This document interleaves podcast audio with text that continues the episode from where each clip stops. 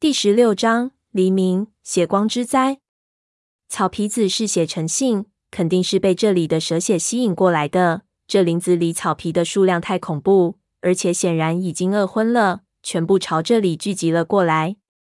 我把火把放低，将四周的灌木上的草皮烧了一遍，脚上又被咬了好几下。这时候没时间来处理了，只好任由着，想办法突围。胖子用炸糖的枪临时做了一个火把，我们用火避开他们，将潘子抬了起来。一看，潘子的背部已经全部掉满了血流子，刚才就应该已经被咬了，背部压在草下没发现。胖子立即用火把去烧，一烧掉下来一大片。接着我们托起潘子的背包，就急急离开。幸好潘子的血已经止住了，没有招惹来更多的草皮。回头看时候，就看到。巨蟒的尸体已经完全被黑点覆盖，很快这东西就会和在峡谷中看到的那具蛇的骸骨一样，被吸得只剩下一层皮。平四害的时候没把这东西平上，真是委屈了他。胖子看着就啧舌道：“我们一路抬着潘子来到一处沼泽边，怕我们身上的血迹再次吸引来那些草皮，就用水把我们身上的血和潘子的背包全部洗干净。洗着洗着。”天就蒙蒙亮起来，黎明终于来了。我看着天上透出来的白光，欲哭无泪。这是我在这里度过的第二个黑夜。如果有可能，我实在不想有第三个。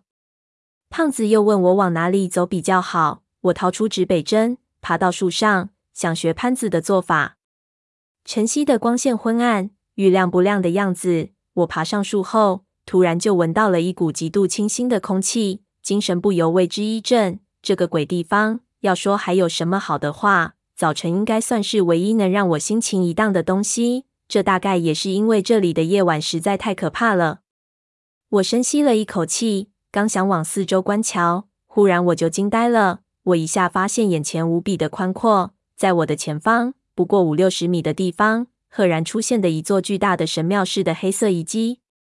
我不知道怎么来形容我的这种感觉。我原本以为我会看到大片的树冠，和以前看到的一样。这突然出现的庞然大物让我一下子无法思考。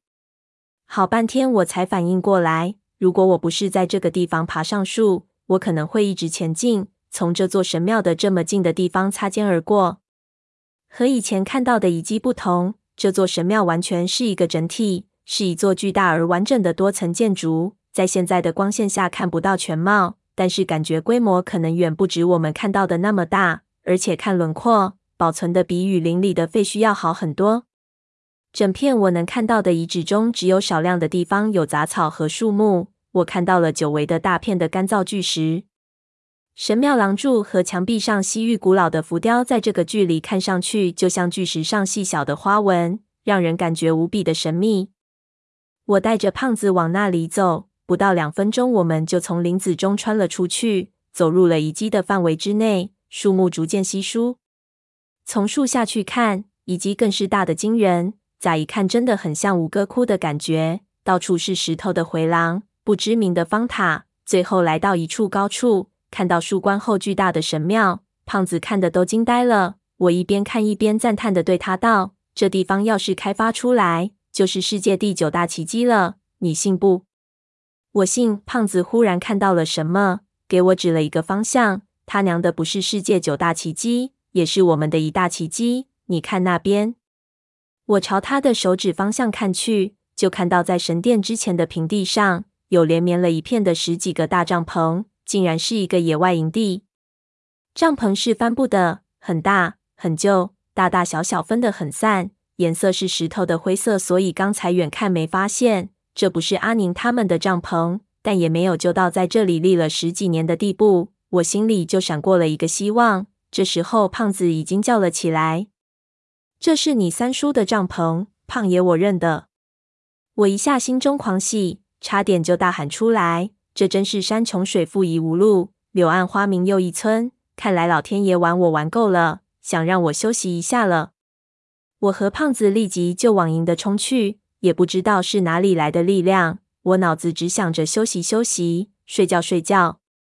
我们狂奔过遗迹之前的开阔的，这是一片巨石堆砌成的广场，其间有很多的巨大水池，水是活水，非常清澈，能看到水池下面有回廊，回廊深处一片漆黑，不知道通向哪里。显然，原本这些部分都是在水面上下，现在被淹没了。我们看到的巨大神庙，可能只是当时神庙的房顶或者最顶层。这建筑到底有多宏伟，实在无法估计了。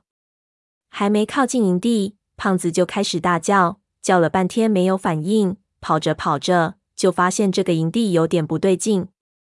整个营地安静得让人发毛，没有人走动，没有人影，没有任何的对话声和活动的声音，一片死寂，好像被荒废了一样。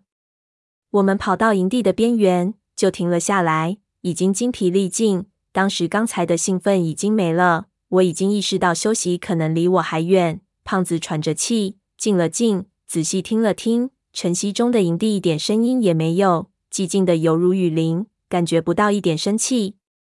胖子就喃喃道：“不妙，咱们可能来的不是时候。”